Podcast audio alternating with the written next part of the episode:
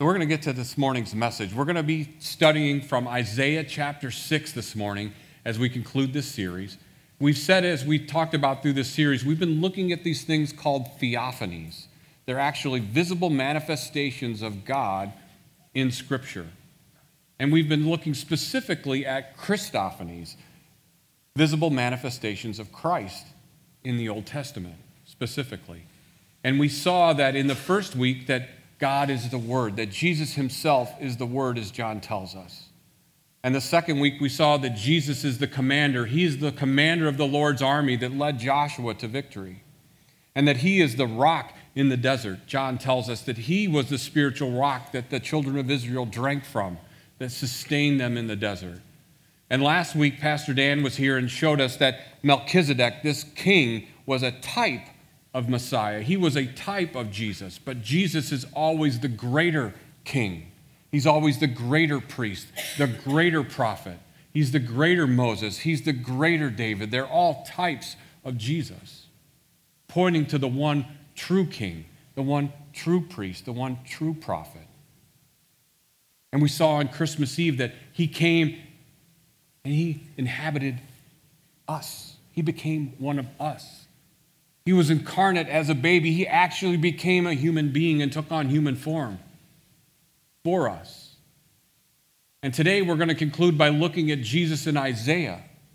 Because again, we see him appear in the Old Testament, active as he's been from the beginning of time, but for a purpose to pronounce our salvation, but not just to pronounce our salvation, but to send us into the world.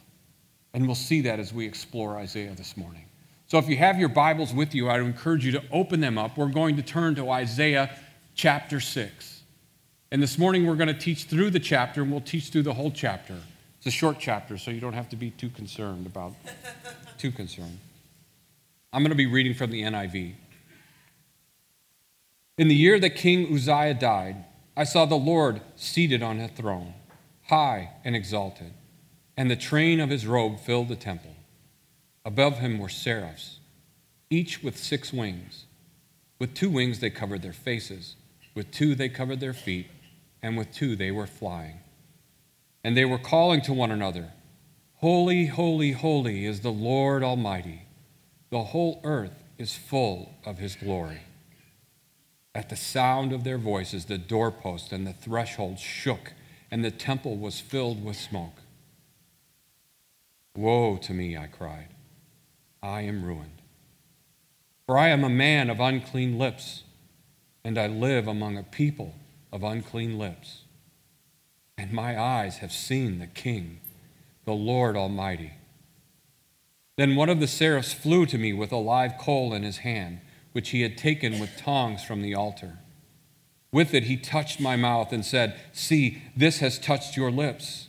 Your guilt is taken away, and your sin atoned for. Then I heard a voice of the Lord saying, Whom shall I send? And who will go for us? And I said, Here I am, send me. And then he said, Go and tell this people, be ever hearing but never understanding, be ever seeing but never perceiving. Make the heart of this people calloused, make their ears dull, and close their eyes.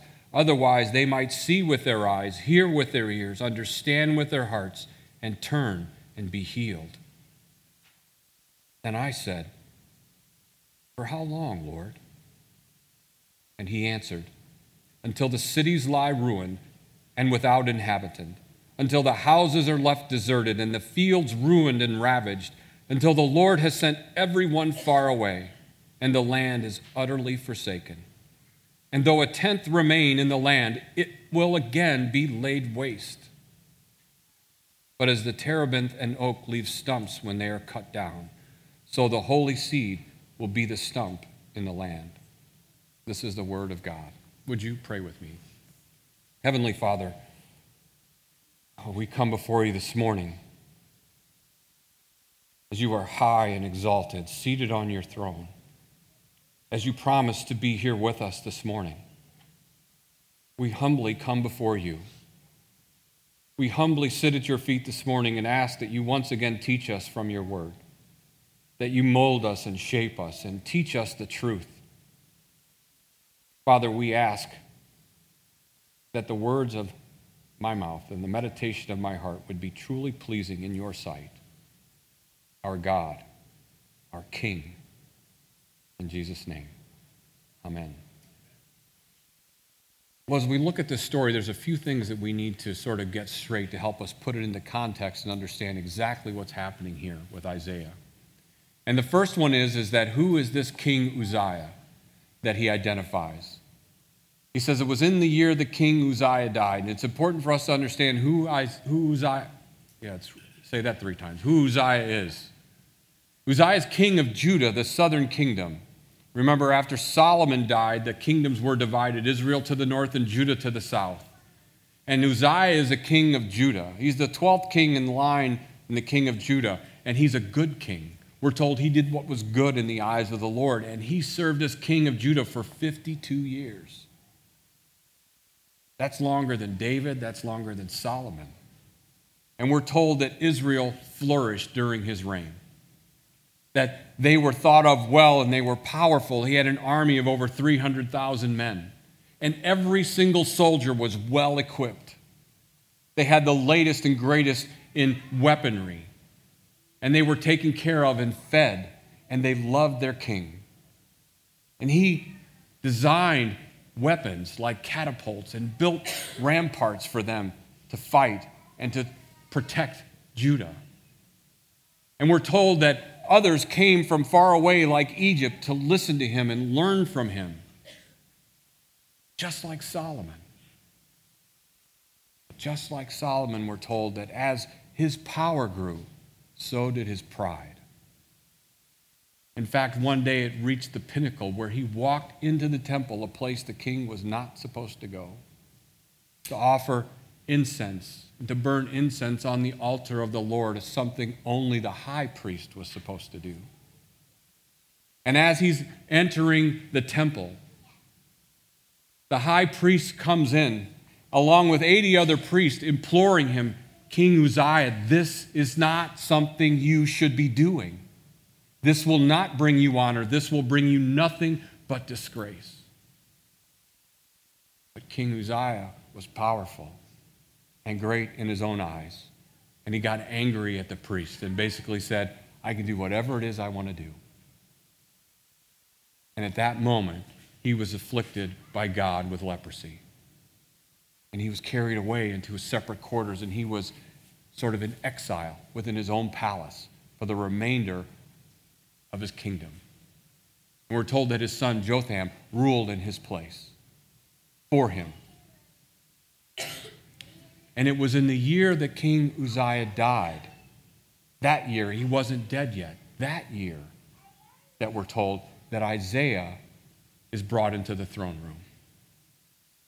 Isaiah's book is a story about Isaiah and his call to be a prophet, someone who would come to his people and proclaim God's truth, which included God's judgment over their sin, but his mercy and forgiveness if they would turn from their sin. And the prophets were called to go and tell them exactly what the Lord has to say. And here we are in Isaiah chapter 6, and this is the beginning of Isaiah's ministry. You'd think it might be in verse, chapter 1, but chapter 6 is actually the beginning of his ministry. So, who's Isaiah? Isaiah was part of the royal family, we're told from Jewish tradition. He was related to King Uzziah. And that's important to understand because he would have known what happened in the temple that day. But he was royalty. And people see that in his writing because he writes with such rich Hebrew text in a fashion that sort of says to us he must have been educated, he must have been from the royal family. Isaiah was something, he was esteemed within the land. He was royalty. And now, this day, in the year the king Uzziah died, the year that he had been afflicted with leprosy for trying to burn incense in the earthly temple of the Lord, that he's transported to the heavenly temple, into the actual temple of God. Isaiah is brought before the Lord. And we're told that the Lord's train filled the temple. And we see that that Lord on the throne is Jesus. Because that's what John tells us. John says in his gospel that Isaiah said all this, everything that he said, quoting from this very chapter, that he saw Jesus' glory and spoke about seeing Jesus. It was Jesus that Isaiah saw.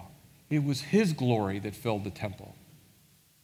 And when he saw the seraphs flying around, proclaiming, Holy, holy, holy is the Lord God Almighty, the whole earth is filled with his glory. Uzziah had to be reminded of what happened, or Isaiah must have been reminded of what happened to Uzziah, who entered the earthly temple with the intent of burning incense, was afflicted with leprosy, and now here Isaiah is transported into the heavenly temple, into the Holy of Holies, because there is God Himself. And Isaiah has to feel overwhelmed and frightened. Because we hear him say very, the very next words Woe to me! Woe to me, for I am ruined. He's basically saying, I'm as good as dead. You're Isaiah, and you're brought into this temple, and you see the Lord on his throne. And the seraphs are singing this song Holy, holy, holy is the Lord God Almighty. The whole earth is filled with his glory. And at the sound of their voices, we're told that the doorposts shake and the threshold shakes. Everything in the temple is shaking just at the mention of God's glory. That word glory in the Hebrew means weightiness, means weight. And there is nothing weightier in all of existence than God Himself. And just at the mention of His glory, the heavenly temple shakes. Tim Keller tells us that when God's presence comes to the earth, we're reminded from Scripture that the earth shakes. The earth quakes because God's presence is heavier than the earth. The same thing happened to Isaiah. He's brought into the presence of God, and I can guarantee you it wasn't just the temple that was shaking that day. Because the reality of being in God's presence caused Isaiah to quake. Timothy Keller tells us that's the difference between God as a concept and God is a reality. When God is heavier than you, there's this self quake. But when God is lighter than you, that's God as a concept. When you come into the presence of God's word or you experience his presence and it doesn't change you, that's God as a concept because God is lighter than you. But some of you have had this experience where you've read God's word and you start to shake. You start to quake inside. You've read something that changes you, that God has revealed to you about himself and about you for the first time, and you have this self quake. That's God's glory changing you. That's what happens to Isaiah that day in the temple. God changes him because he realizes he's standing in the presence of true holiness. The seraphs say, Holy, holy, holy. In the Hebrew, there is no holy, holier, holiest. They say that by saying, Holy, holy, holy. There is no one holier than God. And Isaiah experienced that that day. And you could see him flat down on his face, shaking and trembling, because he's in the presence of true holiness. See, probably up until that time, he's royalty. He considers himself better than most. Maybe not better than the king, but he's royalty. We do the same thing. When we compare ourselves to others, I might not be as good as she is, but I'm certainly better than he is. That is until we come into the presence of true holiness. Just as Isaiah says Woe to me! I am ruined, for I am a man of unclean lips, and I live among a people of unclean lips. When you come into the true presence of God and His presence changes you, you realize just how unholy you are. And He convicts you of your pride. And He changes you. That's what happened to Isaiah. And he has to be thinking, he's done for because the seraphs were told picked up a coal from the altar. And what's interesting is seraph translated as fiery ones. And they're not even worthy of picking up the coal with their hands. They have to use tongs because it is so glorious. And it's with those tongs that the seraph flies to him, covering their feet and their eyes from this glory. And Isaiah has to think he's done because that's what fire means in the Old Testament God's judgment.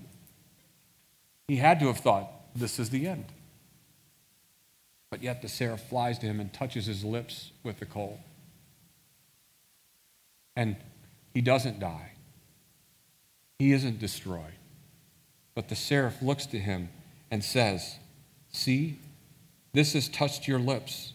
Your guilt is taken away your sin atoned for. The last thing he had to be expecting. The very last thing. Your guilt is taken away. Your sin atoned for. To help us understand the depth of that, we really need to understand what it means to have our sin atoned for. Something that was done for him not something he did of himself, not because he was royalty, but because God had mercy upon him.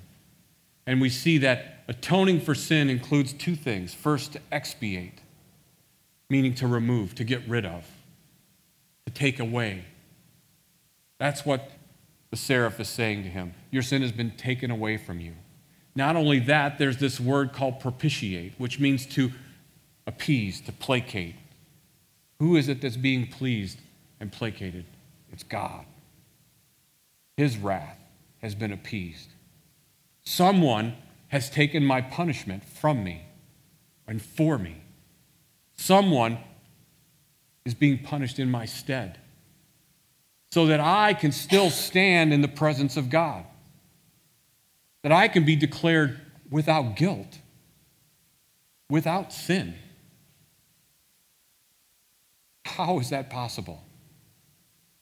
We know ourselves better than anyone knows us, and no matter how much we try to hide it, we understand our sin. So, how is it possible for that to be removed from us? That is the great news of the gospel. And it's not something that we struggle with, it's something that our government struggles with, it's something that our justice system has struggled with.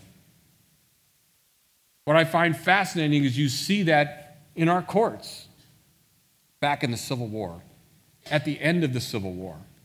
Remember, before the Civil War, one country divided.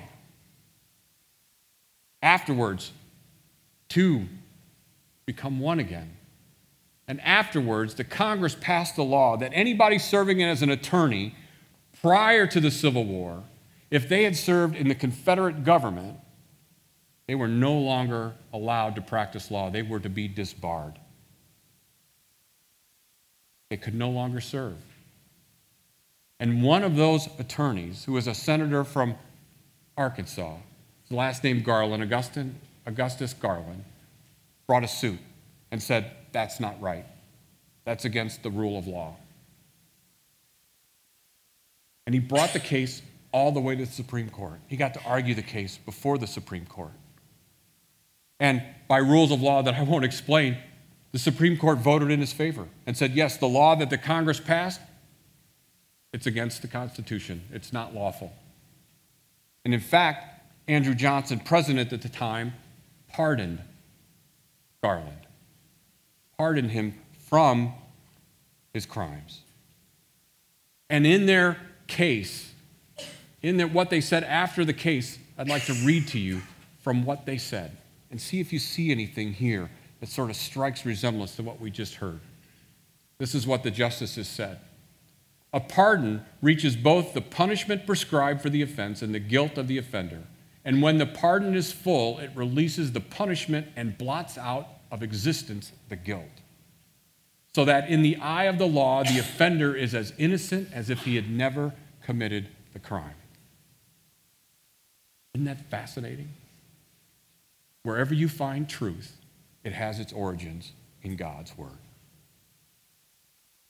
We see the justices understand that guilt can be taken away by an executive pardon. And once taken away, that person is as innocent as they were before they committed the crime. In fact, they go on to say this at the end of their ruling. They say, if granted before conviction, it prevents any of the penalties and disabilities consequent upon conviction from attaching. If granted after conviction, after they've been found guilty, it removes the penalties and disabilities and restores him to all his civil rights. It makes him, as it were, a new man and gives him a new credit and capacity. Doesn't it remind you of Paul's words from 2 Corinthians 5 that we are a new creation? That the old is gone, the new is here because Jesus Christ has borne our sins? We have received an executive pardon. Our guilt is no more our sins are no more, they have been taken away. And we stand today in the presence of God, free from sin, free from guilt.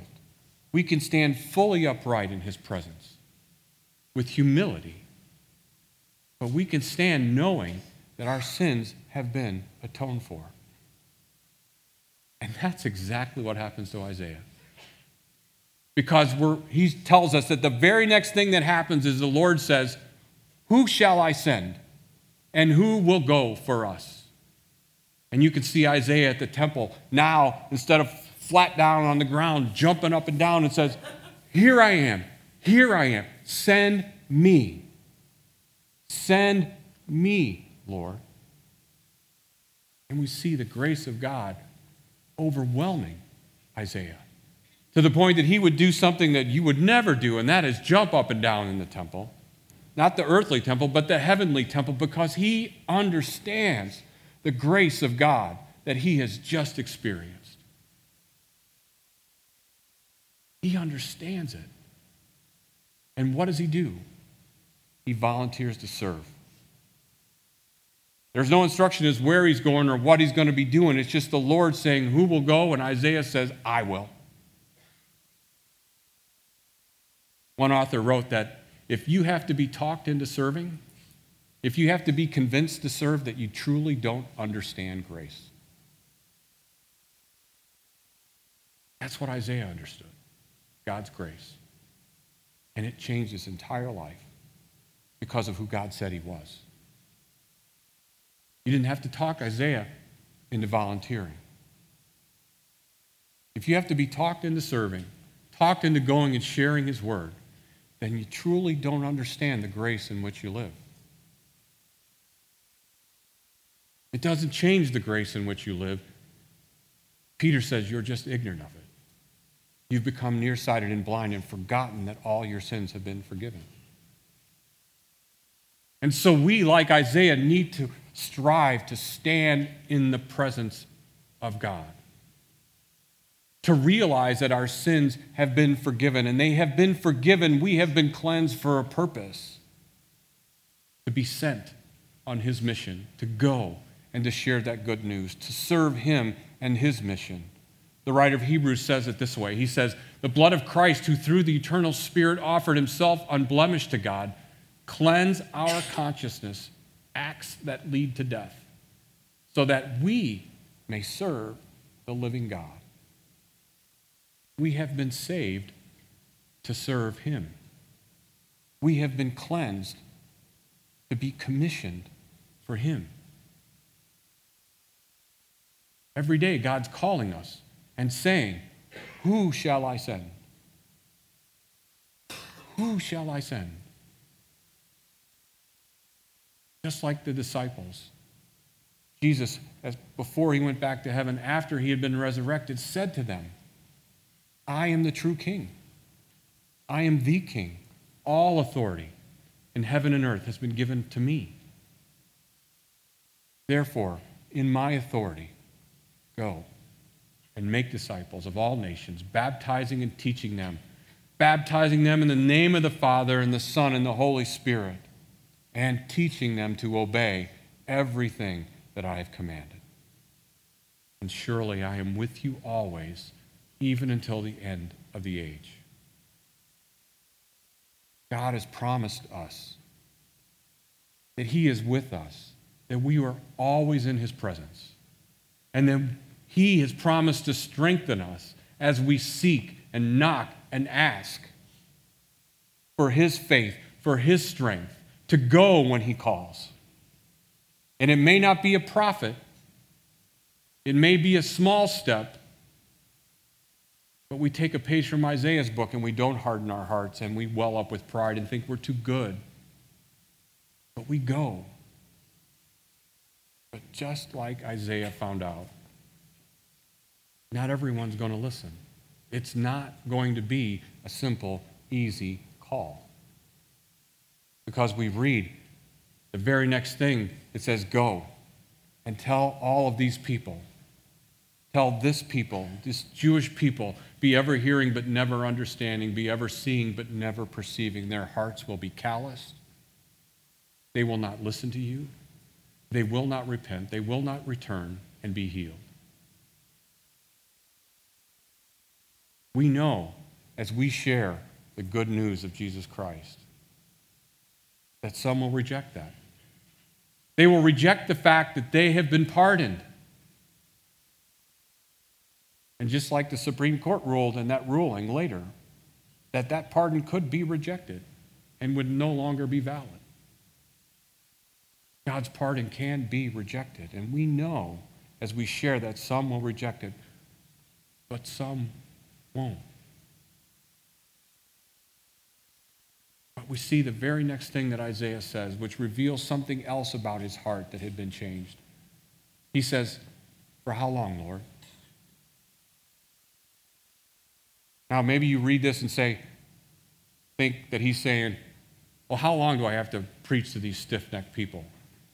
You know, like 10 years and then I'm done because I don't think I could handle much more? How long am I going to have to teach these people and they don't listen to me? That's not what he's asking. That's not the heart of his question. The heart of his question is how long will they reject you? Will they all reject you? Will they all experience devastation? Isaiah's heart is breaking for his people. He understands that he's a person of unclean lips, and these people are no different than he is. He's no different than they are. And yet he's been shown mercy, and they're going to reject him, and he understands what that feels like. And he's concerned for his people. How long, Lord? How long will this happen? And God tells him that the land will be destroyed, people will be carried away into captivity. And even after that, there'll be a tenth, there'll be a remnant in the land, but even then, destruction will come, and people will be destroyed, and the land will be laid waste. But then he says, just like the terebinth and the oak leave stumps in the land when they're cut down, the holy seed is in the stump. There's hope. Not all will perish. Isaiah, not all will perish. Because the Lord your God has mercy and seeks for all men to be saved. Isaiah has hope, as we have hope when we share his story. Because we know our sins have been atoned for. Isaiah later in his book tells us this in chapter 53 as he speaks of Jesus. He took up our pain and bore our suffering. Yet we considered him punished by God, stricken by him, and afflicted. But he was pierced for our transgressions, he was crushed for our iniquities. The punishment that brought us peace was on him, and by his wounds we are healed. We all, like sheep have gone astray. Each of us has turned to our own way, and the Lord has laid on him the iniquity of us all. It is because of the sacrifice of Jesus Christ that Isaiah's sins were atoned for, that his guilt was taken away. It is because of the death of Jesus Christ that the world's sins have been taken away and atoned for, that God has issued a legal pardon. That is the good news that Paul tells us that we are ambassadors of, that we are called to share that word, that good news with the world that doesn't know him. Knowing not all will receive that message, some will reject it, some will hear it and turn and be saved. That's the hope with which we enter this new year. That God is still on his throne. He is still King of kings, regardless of what you see. God is always on his throne, and he promises to always be with you, so we don't go alone. That's why we gather here, to remind ourselves that we are not alone. That's why we spend time in this word, so that he himself can remind us that we are not alone. Never will I leave you. Never will I forsake you, he says. Never will I leave you. Never will I forsake you. Go, therefore, and make disciples of all nations, baptizing, teaching them. Go. We have been saved, not just for ourselves, but for the world, so that the world would know that He is God. That God Himself has issued a legal pardon that is effective for anyone who stops rejecting it. What a great mission He's given us. Let us spend 2019 living that mission each and every day. I would encourage you to spend time in His Word each and every day so that each and every day you hear His call and your response is, Here I am, Lord. Here I am. Send me. Send me. Amen. Would you pray with me?